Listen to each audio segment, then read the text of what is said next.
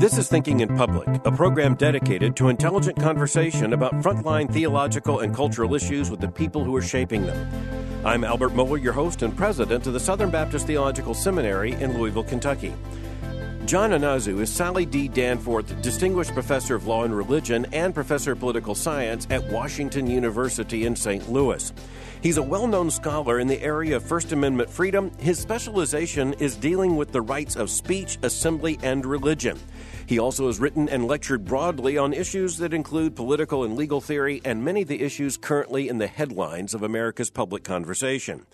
In addition to his service at Washington University, he's also senior fellow at the Institute for Advanced Studies in Culture at the University of Virginia. He's widely sought in the major media and has been cited on CNN. He's also appeared in academic journals such as the Hedgehog Review and of course, he has published his own books, including his first book, Liberty's Refuge The Forgotten Freedom of Assembly, which was published in 2012 by Yale University Press. His most recent book, and the topic of our conversation today, is Confident Pluralism Surviving and Thriving Through Deep Difference, published just this year by the University of Chicago Press. Professor John Inazu, welcome to Thinking in Public. Speaking right into some of the hottest controversies of the day, Professor John Inazu says, and I quote, the end of pluralism is a nightmare. Thus, he's written his book, Confident Pluralism Surviving and Thriving Through Deep Difference. I think it's a very important contribution to today's conversation, and I think intelligent Christians need to pay close attention to what Professor John Inazu is talking about here. Let me go back to that statement from earlier in your book The end of pluralism is a nightmare. Why so, Professor? Right. Well, Dr. Mohler, thanks so much for having me on your program. Uh, really, for two reasons. Because if we can't figure out how to live with the deep and real differences that divide us, we, we're faced with one of two options. And, and the first is, is anarchy and violence, and the other is kind of a totalitarianism or total control, uh, a, a reigning of orthodoxy. And neither of those is very attractive from the perspective of most Americans. Well, if you think about the the American experiment, uh, many thoughtful people have described it now, uh, especially in the period I would say after the Civil War to the present, as as something of a chartered pluralism. But uh, the pluralism that was spoken of, say, hundred years ago, is is really dwarfed by the uh, the challenge of the of the reality of pluralism that we face today. Is it not? Well, I think in some ways it is. I mean, so the, historically, the the challenge and the opportunity of pluralism has really always been with us. So even at the at the founding, when in some ways the American public was much more homogenous, the denominational divides among Protestants were, were quite real, and and the the stakes were quite real. And so uh, early Americans figured out a way to live with a kind of difference between them. Uh, and then you're right, uh, post Civil War, that became even more of a lived reality. And in some ways, uh, immigration trends and technological developments and um, moving patterns and all of these things have contributed to greater challenges and greater pressures on pluralism so that today the the scope of the pluralistic landscape I think is much more challenging and the reality of differences across uh, all kinds of religious beliefs and across racial identities uh, and across uh, really ideological uh, claims about truth, transcendence, and other important matters put a lot of pressure on a notion of coherence around pluralism today. You know, the word pluralism itself has kind of an interesting history amongst uh, American evangelicals. You're making a very powerful argument for uh, claiming as a positive good the kind of pluralism that is that uh, agreed upon, ordered, chartered, respectful pluralism you describe as confident pluralism. But at the same time, there is uh, an evangelical rejection of a, of a theological pluralism uh, or kind of a, a, a, complete relativism or, or, uh, or universalism. And uh, I, I, think it's really important for Christians who often don't have to think in these terms to recognize that we actually are, are talking about two different issues in two different uh, arenas of thought. They certainly overlap, but uh, within the Christian church, orthodoxy and heresy are essential issues of, of clear and boundary definition. But in the larger society, going back to the period of the American founding, uh, there was the understanding that uh, that that this particular civilizational experiment, this uh, this this experiment in self government, would uh, would reflect from the beginning the understanding that uh, that everyone is free to come to the public square with all of his or her convictions intact and to be respected. That that's a different context. I, I think that's exactly right, and it's a crucial distinction. So the the political reality and the political experiment in pluralism is one that respects difference and is open to difference. Uh, and there are, there are theological ideas about uncoerced conscience, right, which fit right within a Baptist mold, among others. Sure. Uh, so it's very important uh, in terms of civil liberties to allow for this pluralism and difference. And there are arguments for pluralism that collapse into relativism, and I'm not I'm not interested in those arguments uh, as a Christian and as uh, someone who believes in and claims about truth that yeah. uh, the the political reality of pluralism has to make space for the possibility of truth claims to be part of that mix, and then those are going to have, as you said, boundary drawing consequences uh, for religious groups. But actually, when we think about it, every group, in order to have a kind of coherence to it, draws boundaries around its own orthodoxies. And so the broader principle is that in the political space, we recognize and allow for difference and freedom of conscience and variety, and then within institutions, religious or not, we allow uh, a kind of internal policing of norms, and, and, that's the way that we sort of exist together in society. And long before you wrote your latest book uh, on uh, confident pluralism, you've done some really important work on freedom of assembly. Um, as uh, as kind of an overlooked essential civil liberty, because freedom of speech becomes, I won't say meaningless, but certainly is uh, is undermined if there is not a freedom of association with those who are like minded and to define the group in those terms. Right. And what's really interesting about the, the First Amendment is it does not contain the right of association. As you as you said, it's the right of assembly. And when I when I wrote my first book on the right of assembly, I was I was fairly stunned to notice that very little attention had been played paid to this right that's in the text of the Constitution uh, that was there at the founding, and and we really kind of as a country had lost sight of what it was about or why it was even there. And so you have free speech notions that sort of take over the First Amendment. You have a right of association that the Supreme Court recognizes in the 1960s, but doesn't really do much with. Uh, and you, so collectively, you, you have a First Amendment architecture that misses out on really the essence of the right of assembly and why it was there in the first place. You know, I want to test something with you as professor of law and political science. It's uh, it, it's a matter of, of tremendous interest to me. When you look at the argument you make on pluralism, and, uh, and and I, I, think you make the argument uh, honestly in kind of its classic form for us for conversation right now. The, but similar arguments were made. I think of uh, of an event uh, that that uh, that I observed uh, rather closely in, in, terms of a document called the Williamsburg Charter, now about twenty years old, which was in, introducing to conservative American political life the the concepts of of a chartered pluralism, and I, I just wonder eh, has this kind of conversation taken place on the political left? Um, because you would think that uh, you you could well perhaps come up with a genealogy of uh, of of thinking about pluralism in which there would be very important contributions from the left. I've been looking for them. I really haven't found them yet. Well, so I think I think they are there. Uh, certainly at the the level of theory, folks like Bill Bill Galston and William Connolly and others have been writing uh, from the perspective of the left for a long time about the reality and the need for pluralism. And then what's interesting is we also have a historical reality, so that uh, particularly when we talk about constitutional protections around ideas of pluralism uh, and the the protection of uh, minority viewpoints to dissent from state orthodoxies those are the kinds of normative moves that throughout our American history have largely benefited what we would think of as progressive groups today, of abolitionists, of right. suffragists, of the gay rights movement in the 1970s. And so, so the the historical example is very important to say. Uh, on on the one hand, let's look what protections have been drawn upon in past times, and then you're right that there are some reflections on pluralism in more conservative religious circles today. The challenge, though, is uh, while those while some of those conversations were happening a long time ago, it seems that a lot more of them are happening now. So the, the obvious sort of retort from from the left would be, well, now you're suddenly interested in pluralism because you're you're not in power, and there, you know there's some force to that argument in some ways. I think. I think it's uh, it's it's it's to our uh, credit if we honestly accept that as uh, as a fact uh, because even the the kind of conversation about chartered pluralism that took place uh, under uh, well conversation that included people like Richard John Neuhaus and uh, and, and, many others, uh, perhaps the uh, sociologist Peter Berger I can think of in that group. It, it, was as they were recognizing a massive culture shift taking place. I, I, think it's intellectually honest to say we don't deal with some issues until we absolutely have to, and uh, and now we have to.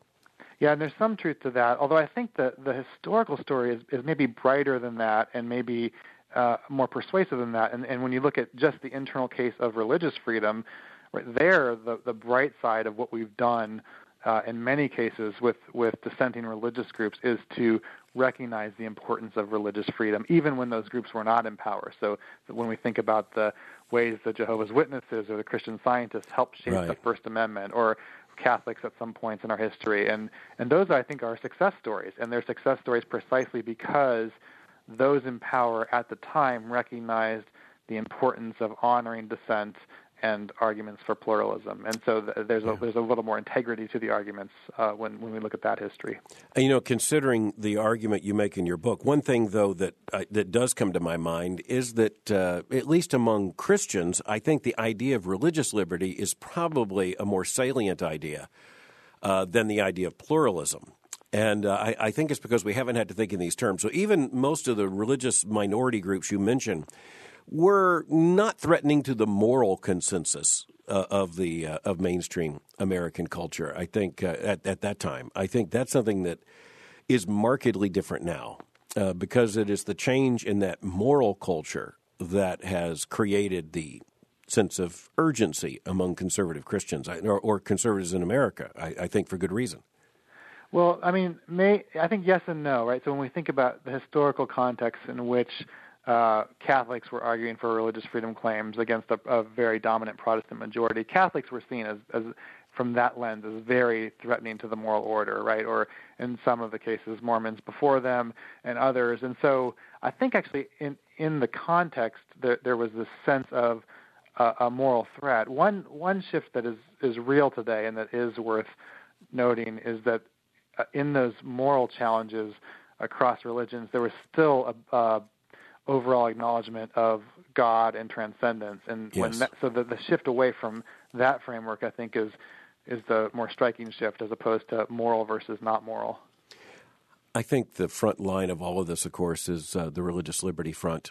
And you deal with that from the very beginning. And as you introduce your book, you relate an anecdote from your experience in the classroom. And I think the anecdote is so important that I'm going to ask you to retell it here, Professor.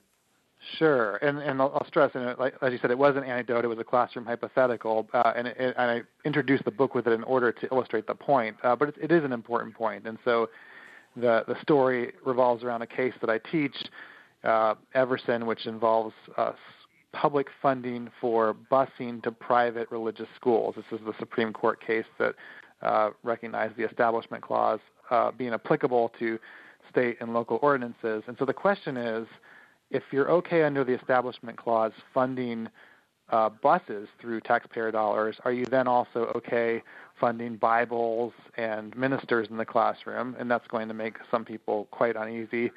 But on the other side, if you're not okay with the buses, then where do you draw the line? So if, if, if taxpayer money can't go to fund buses, then can it go to fund crossing guards to keep kids safe or those sorts of things? And so I press sort of both ends of the hypothetical in the class discussion, and I had one exchange with a student uh, where I raised the question, you know, if you have sort of a religious school that has a certain view of gender that's not in compliance with the reigning orthodoxy of the town, can the town say we're not going to fund the crossing guards for the school, uh, even even though we know the crossing guards are going to keep kids safe? And so one of the students said, well, well, yes, they can refuse to fund the guards because uh, the school has made a choice. And so I pressed further and said, well, can the fire department refuse to answer uh, the call to put out a fire at the school? And the student said, yes, the school has made a choice and we can't fund it or any provisions for it. And then I asked about the SWAT team, same answer. Uh, and the the what it illustrates, I think, is a logical matter is if if if state funding, because of the way that we all rely so much on state and public resources, if if uh, the state funding argument is taken seriously, it can really go all the way, and you can say, uh, as a logical matter, that someone might just be outside the bounds of society. And I think that answer leaves all of us unsettled. Uh, and so then the question is, I hope so, right? And I, I think so too, right? I think outside I of classroom hope. hypotheticals, I would hope that most Americans would be deeply unsettled by that consequence. But if we are, then the hard questions are, uh, so wh- where, how do we think about these lines, and how do we think about what it means to live together uh, with people and with groups that we don't agree with, uh, but that we recognize are going to have to benefit from the shared resources of society nonetheless.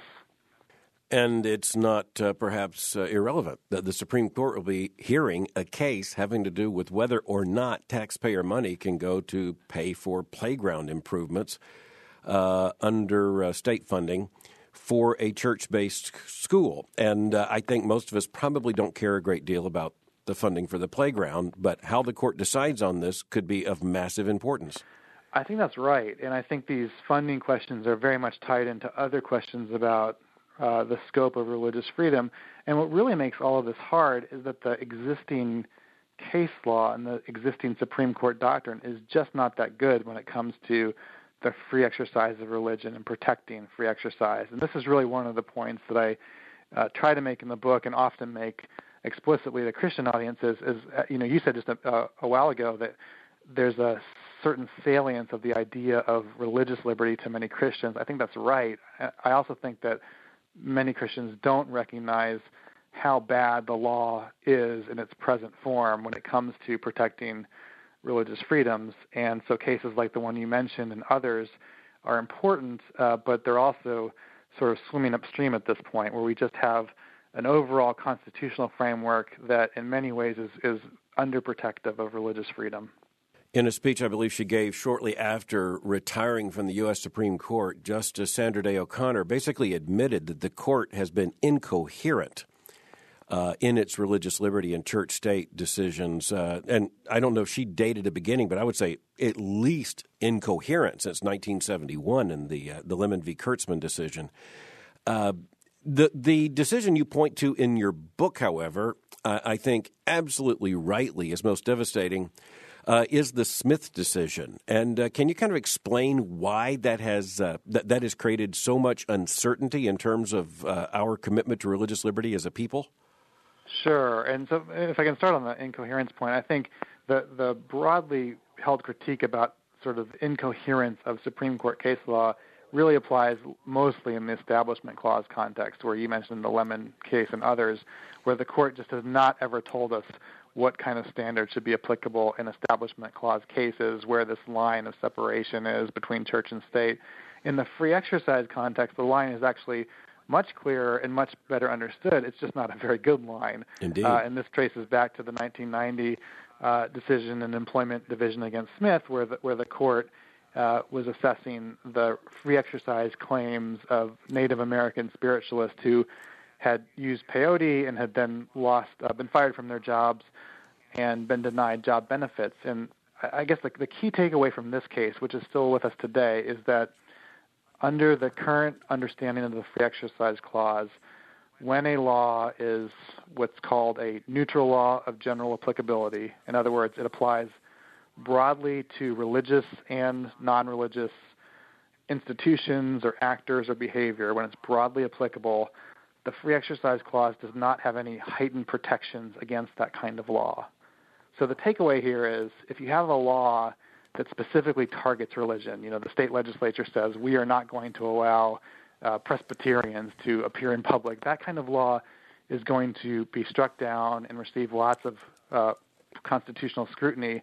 But when you have a generally applicable law that says uh, there will be no drug use at all in this state, it's applicable to religious and non religious people in different contexts uh, then the fact that Native Americans might say, actually, peyote is important to our uh, worship service and our uh, essential religious activities, that kind of claim is not going to be recognized or granted an exemption or accommodation from the law.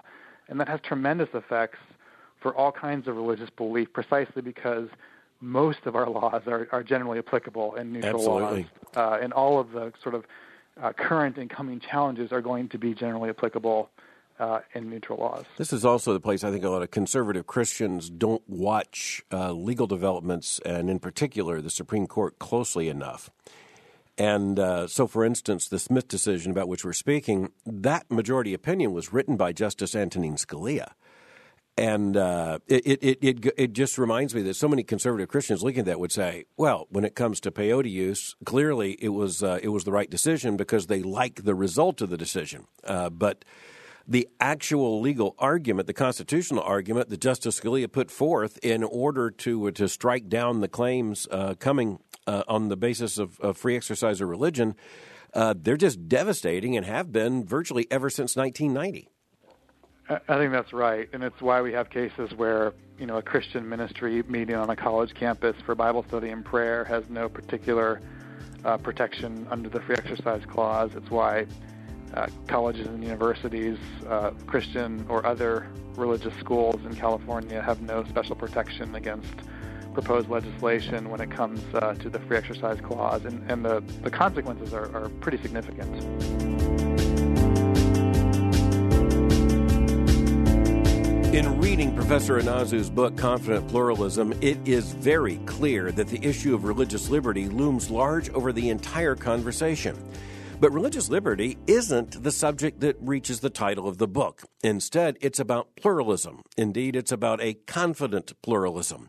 It's about something that is foundational when it comes to our experience and application of religious liberty. But it's also written in the background understanding that religious liberty is a concept that perhaps fewer and fewer Americans understand and certainly cherish.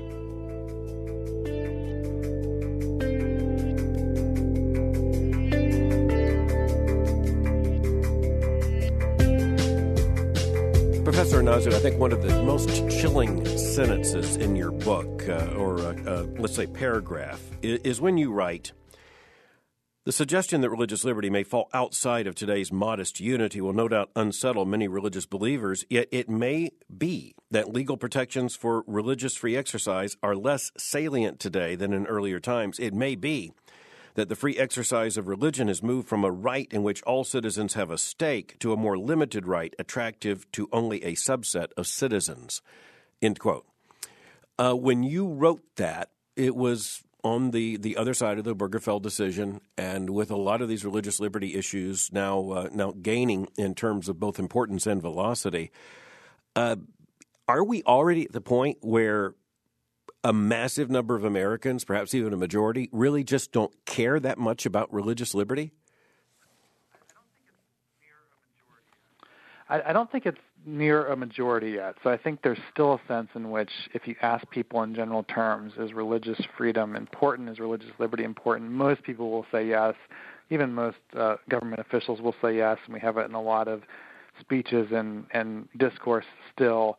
Uh, but I, I think the the challenge is how how does that remain a, a salient concept at the particulars and at the line drawing? And as fewer and fewer people recognize an immediate need for religious freedom in their own lives, there's going to be less of a connection to it. And this is an area where I find, particularly in a lot of Christian audiences, there's almost an intuitive resistance to uh, what I'm actually just offering as a descriptive claim. I'm not trying to make a, a normative point here. I'm just saying look, this is the way it is for a lot of people in the world. And the response in a lot of Christian audiences is something like, well, religious liberty is a natural right. It can't be taken away from the state. It's a right given by God. Or alternatively, James Madison said it is the duty that we owe our Creator before we owe the state, and, and those sorts of things. And and I usually want to say, you have to recognize that someone a lot of people today just don't care what James Madison said or they don't care right. that you know you claim it's a natural right. If if they don't recognize the salience of the protection then these sort of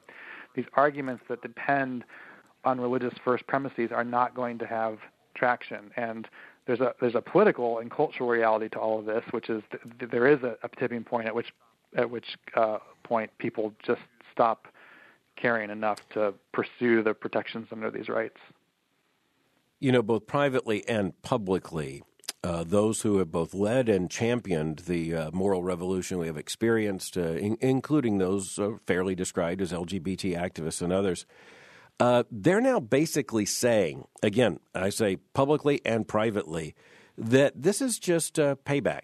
that this is the fair uh, boomerang that uh, comes upon conservative Christians for failing to respect or advocate uh, moral pluralism when they would claim we had the opportunity. And now that uh, now that we are on the other side of moral coercion, we're just going to have to deal with it.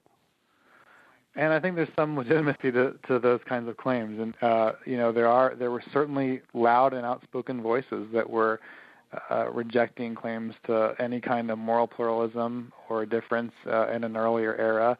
And uh, I think some people are uh, sensing uh, the turning of the tides. Uh, and and I, I think it's also important to distinguish sort of from a monolithic group out there that's opposed. So there, I, you're, you're right to name the reality of some activists who very much are uh, in opposition and trying very concretely and strategically to uh, you know make this hurt, and they're not they're not going away. And then I think there are people out there who are generally genuinely open to different possibilities and the possibility of pluralism, even those who disagree with uh, the views that you or I or others might hold. So, if I were to anticipate, what would be the uh, the most uh, cogent criticism of your book in terms of its main theory and, and proposition? It would be this: you were overly confident of a pluralism that uh, that really has never existed and can never exist. So yes, uh, the United States decided we could accept Utah as a state, but uh, and and Mormons as neighbors, but only if they defined marriage as the union of a man and a woman, and that meant one man and one woman. And uh, and so even now, as on the other side of the Obergefell decision, marriage has now been redefined as uh, to include same-sex couples. In reality, we haven't allowed, and currently, by the edict of the Supreme Court, we do not allow any moral pluralism such that there could be, uh, well, uh, jurisdictions in the United States that would not recognize uh, same sex couples as legally married. Uh, uh, aren't there limits to this kind of pluralism simply because the society is going to define something as basic as what marriage is, and there are going to be winners and losers in this? Well, there might be. I mean, so that, that was a a really complex and, and important question. And so to take it uh, a couple different pieces of it, on the one hand, any society is always going to set some limits and some outer bounds, and we're always going to have some kind of line drawing. We're not going to permit the cult of human sacrifice under any circumstance, right, in contemporary American politics. And so we'll have those line drawing cases, and uh, and then the Supreme Court as a nationalized kind of institution, and in some of its decision making has as you suggested, imposed certain standards that in a different political imagination might have been worked out at state or local levels, but that's unlikely to be the case today. I think we still have a very important question remaining about uh, pluralism and institutional differences within civil society. So we have a, a, a recognition by the Supreme Court of a certain definition and cultural understanding of marriage applicable uh, at the state and governmental levels. And now the very live question, I think, still to be worked out is does that norm carry over to all spaces and spheres of society, or do we allow for a kind of institutional difference uh, that that allows for differing views? One, one could imagine, I suppose, in the you know the late 19th century cases involving Mormons and polygamy, a system in which the government continued to say marriage is defined as uh, a, a binary or a, two-person relationship involving a man and a woman, but there there could be some religious understandings of polygamous marriage, and so you, you can you could see the possibility of coexistence of two different norms. It doesn't mean it's going to be easy, but I think the question is still on the table right now. Yeah, I think it's going to be interesting to find out if it is. I uh, I think often in terms of something like a series of concentric circles and with the power of the bureaucratic state, the regulatory state as it now exists, it, it, seems to me that the closer you get to the areas most under that kind of regulation, the force of moral coercion is going to be brought first and most forcefully there. And, and then it will move outwards. So it, it, seems to me that the most vulnerable right now, in terms of, uh, of, of religious liberty being threatened right before our eyes, would be where institutions, for example, uh, educational institutions, a Christian college or university is dependent upon Title IV funding. uh, or uh, one is uh, is in a profession in which licensure becomes a matter of state responsibility, and uh, and and thus they would argue a, a, law that is generally applicable. Do you think that's where we're likely, just in the in the very short term future, to see some of the most interesting and perhaps ominous developments? Well, it could be. Let me take a step back. I, I think if we're sort of thinking about religious liberty as a broad category, there are actually even more significant and immediate threats right now, and most of them don't involve Christians. So there are ongoing threats to the religious liberty of American Muslims, for example, that in some ways are more particularized and concrete than any of the examples we're talking about. And it's important, right, to remember religious liberty to be meaningful is going to have to account for a broad kind of religious pluralism, and it means making those arguments and protecting those groups even when they're not uh, Christian groups. Uh, within the examples you're talking about, though, I, I think the institutional distinction is important. I think you're right to focus on questions of funding and also particularly funding applicable to institutions like educational institutions that are often outside of the formal control of churches. So under the current law right now, the, the most protected and the most uh, constitutionally uh, bene- benefited institutions are churches, and they will continue to be so. Uh, and so, the more one moves outside of the institutional uh, core case of a church, and the more public involvement there is, the more there are you know other non-believers or non-Christians in the mix of those institutions, the harder it's going to be to maintain a kind of control or autonomy apart from the regulatory framework that you were describing. You know, in terms of uh, what you rightly bring up as religious liberty threats experienced by our uh, Muslim neighbors, it is that primarily now uh, a matter of legal efforts to try to prevent the building of mosques? It, it seems to me that, uh, that, that the the bigger issue there is probably uh, something that many conservative Christians really aren't thinking very well about either, and uh, and that is the fact that uh, many of them are happy if a local zoning board decides to prevent a Muslim mosque from being built. Right. No, and and like you said, I, I read a lot of these stories as well, and talk to people who who seem very concerned about the possibility of the mosque, or who are very sometimes even supporting these kinds of zoning restrictions. That's an example, I think, where if we're going to be credible and serious about what it means to care for religious freedom, it has to be a recognition that other people are going to have to uh, be able to pursue their own religious norms. I think actually American Muslims have uh, even greater challenges in these zoning questions, though. And so when you think about the existential threats confronting some Muslim communities, there are concerns about national security, there are concerns about stereotyping beyond uh, individual people and communities, and these do lead to very real questions about law enforcement surveillance and even undercover infiltration and these sorts of things. Uh, and and you know that's not a that's not a direct challenge that many Christians are confronting or thinking about today, but it is a it is a very real challenge to the scope of religious freedom. And very complicated because in some cases there is, uh, in a way that is not generally true of Christianity in the West, there is a, a certain national and ethnic uh, identity that is often mixed in with that religious identity. And, uh, you know, I think even uh, the wisdom of Solomon uh, would be tested sometimes to know exactly uh, how these issues are, uh, are, are, to be well understood, much less separated. In, in your book, you deal I, I, think so well with the constitutional and legal issues, and uh, you know, frankly, I think it's uh, it's it's one of the best and most succinct introductions to those issues where they stand today.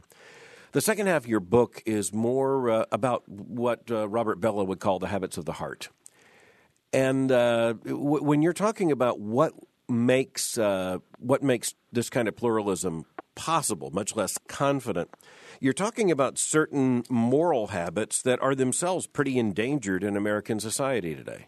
Right, and uh, and I think it's going to take both. So it's going to take both a reformation of constitutional norms and laws, but also a reformation of our civic practices with one another and how we do these things. And in here, in the book, I call them. I focus on tolerance humility and patience and i call them aspirations rather than habits or virtues because i i i think that habits and virtues really require institutions and practices and traditions to sustain them and i'm i'm either not sure or skeptical that we have those institutions today uh, broadly throughout society. And so at some point we're going to need them because aspirations cannot sustain indefinitely. Aspirations have to become habits or virtues in order to make this work in the long term. Uh, and maybe what I'm trying to do in the book is to say we need to have a, a recognition, and this is true for both Christians and, and those outside of the church, a recognition that these aspirations are needed, that we need to think about them collectively, and then we need to work really hard to uh, either create or sustain or rebuild the kinds of institutions that could form these uh, aspirations into practices, and, and that's that's an urgent need. And I don't think we uh, pull off this confident pluralism without them. You know, I couldn't help but hear the refrain of Sesame Street in those three terms in this sense um, don't be insulted. Not at and, all. Uh, and and that is that uh, one of these things is not like the other, and uh, that's the that's the word tolerance uh, here with humility and patience. And I think conservative Christians, uh, thoughtful and uh, conservative Christians, would say, you know, immediately I recognize. the aspirations of humility and patience because they're biblical after all, and in that sense, more than aspirations for Christians. Tolerance is such a difficult word. And so, in reading your book, uh, I, I, thought he really could have chosen a better word here. I didn't come up with any better word. And, and uh, let me just make that case a little bit further. So, if you go back to the, the founding era, uh, really good work has been done on how the word tolerance was uh, was rejected by uh, by those who are constitutional framers because it didn't say enough. Uh, in other words, it wasn't, uh, or, or, someone like Roger Williams, a famous uh, uh erstwhile Baptist, uh, who uh, who said, um, you know, tolerance is is is not enough. It, it must be freedom. And, and and and tolerance does not always lead to freedom. Then you come to someone like Her- Herbert Marcuse in the 1960s and 70s, who ruined tolerance from the left by calling for uh, intolerance toward anyone who wouldn't tolerate everything, uh, which is this totalitarian intolerance. I have to admit to you, Professor, I didn't come up with a better word, but I, I think you better explain your use of that word uh, for us to understand it more clearly. Sure, yeah, and I'm, I'm really glad you focused on that too. It's, it's interesting when I talk to Christian audiences, uh, tolerance is the word that is raises the eyebrows. When I talk to non-Christian audiences, it's, it's humility, right? And, and the sort of a, a knee-jerk reaction in some circles to the idea of humility. What, so first, let me say what I'm trying to do with these three aspirations is suggest a kind of civic norm that a lot, or hopefully a, a critical mass of American citizens can move toward, whether or not they're religious believers. And so this is going to take a collective civic effort uh, that involves both those inside and outside of the church. And you're right that the word tolerance and toleration is an extremely complicated and contested term, particularly on, I would say, university and college campuses today. Uh, so, uh, what I, I don't mean by tolerance, sort of the idea that we fully accept and embrace and respect all viewpoints as either equally valid or totally permissible or harmless. And there's a sense, uh, particularly uh, again on college campuses today, a sense that it's not just enough to coexist, but you actually have to move toward and fully recognize, respect, and affirm my opposing viewpoint. Uh, and that's not what I mean. I, I think actually that's that ends up being logically impossible to do and practically impossible when we talk about real people. So I, I think of tolerance more as like a sort of practical enduring for the sake of coexisting with each other. And it's it's it's moving toward a kind of respect for the person that does not and sometimes will not translate into a respect for the ideas or the choices the person makes. Uh, and so it's a it's a kind of capacious concept, but it, it does not require uh, a compromise of of truth or a compromise of conviction. Uh, and and part of part of the reason I think that Christians can pull off this idea of tolerance is uh, if we are serious about the confidence we have in our own faith, then we need not feel threatened by moving into spaces and conversations with other people who share very different worldviews and, and, and the, the tolerance that can lead to common ground and coexistence is, is what I'm talking about in the book. As we come to a close, I'm going to ask you to extend that thought just a bit because it, seems to me that morally and, uh, well, urgently, uh, one of the most important questions we can ask is how can Christians, convictional Christians, contribute in the best way possible uh, toward the goal you're talking about here of a confident pluralism. Uh, we're, we're, kind of dependent on uh, on how others are going to respond for the other side of the equation. But speaking to Christians, how can we most uh, helpfully contribute to this? And so, for Christians, I think it starts with an ultimate confidence and hope in the gospel and our understanding of how we live out our witness to the gospel in the world around us. And I think that is always moving toward uh, people who are vulnerable, who are estranged, who are hurting, uh, and we're called to do that sort of irrespective of how they respond to those efforts. And so that means moving into spaces and places that might feel uh, risky or uncertain. And that doesn't mean it's not it's not sort of a full license to go anywhere and to throw off the um, the, the constraints and, and to lose discernment. I think it's always important to discern what alliances one is making. But I do think that a riskier kind of partnership for the sake of finding common ground, making both individual and institutional efforts to partner with other people, and, and in that partnership to recognize this doesn't mean we embrace or agree with everything this other person or in, institution stands for. That's going to be unlikely to impossible, but it does mean that we can work really hard to find where we have common ground and to work toward common efforts. And that that very practically solves problems, but it also demonstrates to those around us that we're not a closed off people who are uh, applying purity tests to every uh, relationship and partnership in which we enter, but it's it's saying that confident in who we are as Christians and as the church and as the people of God that we can be uh, in the world around us and uh, moving toward healing and hope and, and joy in, in the world we see. And that that's true regardless of the legal challenges that come or don't come. It's it's true regardless of the cultural response we encounter. It's I think sort of what we're called to do uh, in spite of the circumstances. Doesn't it also come down to personal relationships, or sometimes the absence of those relationships? Uh, at least I think one of the the uh, powerful implications of your book is that we ought to be in some kind of intentional conversation and respectful relatedness with people who do differ from us in uh, in some of the deepest ways. Oh, absolutely, and I think that's true in both directions. I am in a lot of very secularized elite circles where it's clear to me that many people I encounter have never met someone who actually believes in the claims of Christ, uh, and so they just have they're left with a stereotype of what a Christian is. And then in the other direction, I'm in a lot of Christian circles where it's it's clear or or almost clear to me that that many people have never uh, befriended someone who is an atheist or uh, of another faith or a Muslim, and uh, so they are left with stereotypes of what those people are. And I think it turns out, and again, this is not to move toward relativism in any way, but it is to say that there is a common humanity uh, that we recognize that people are created in the image of God, whoever they are, and that uh, in moving toward actual relationships, we can get to know uh, those people as human beings first, and then work to move toward understanding the differences that we have.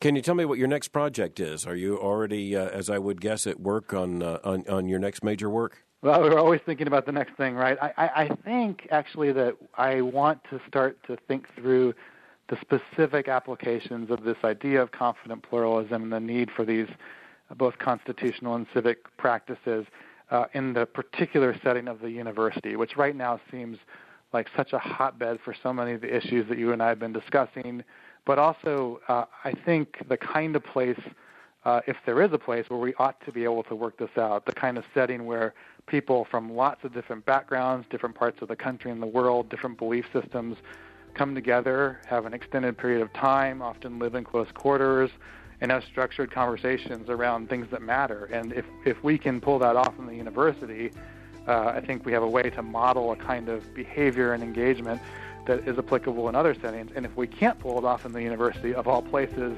then I think we're really in trouble. The book is Confident Pluralism Surviving and Thriving Through Deep Difference, and its author is Professor John D. Inazu. Professor Inazu, thank you for joining me for Thinking in Public. Dr. Mohler, thanks so much for having me.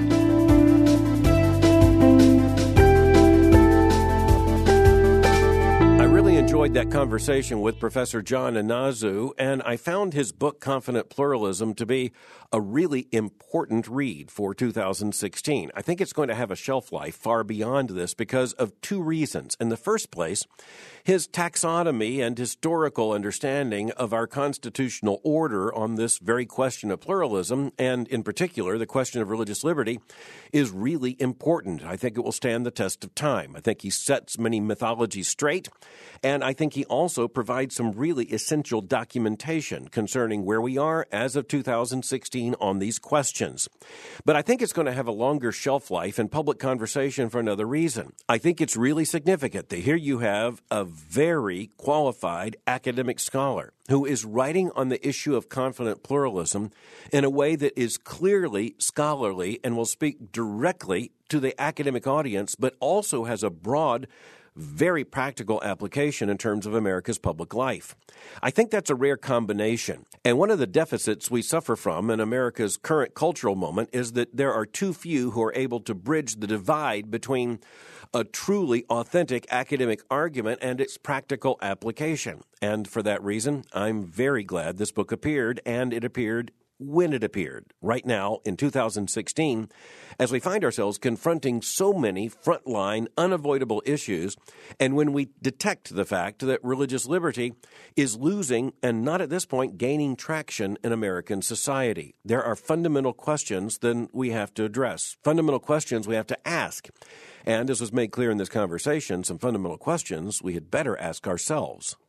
One question I want to ask is whether we can be so confident of this confident pluralism. But when you look at the title, it's clear that he's talking about a pluralism that is itself confident. He's not necessarily talking about the confidence of everyone who may be trying to contribute to this confident pluralism. Confidence is both, in this sense, a modifier of what this kind of pluralism would mean and an attitudinal issue for all of us to consider as we enter into this endeavor. Or if I could put it another way, I am not so confident that this ideal of confident pluralism will be as widely as embraced as I would hope it would be. But I am confident that this kind of confident pluralism is exactly the kind of mode of public engagement that is called for not only in this time, but should have been affirmed in times past as well. The arguments made in this book by Professor John Inazu, I can only hope will grow in influence and persuasive power. And I can only hope that we will discuss these issues as Christians, even including and especially those issues that reflect the deepest level of difference. I hope we can talk about these things in the public square in a mode that genuinely is confident. Not confident, however, in pluralism, but able to engage in confident pluralism because of our confidence in the gospel of Jesus Christ.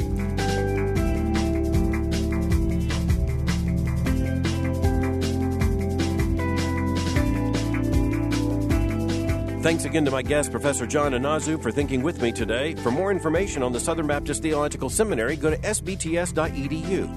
For information on Boyce College, go to boycecollege.com. Thank you for joining me for Thinking in Public. Until next time, keep thinking. I'm Albert Mohler.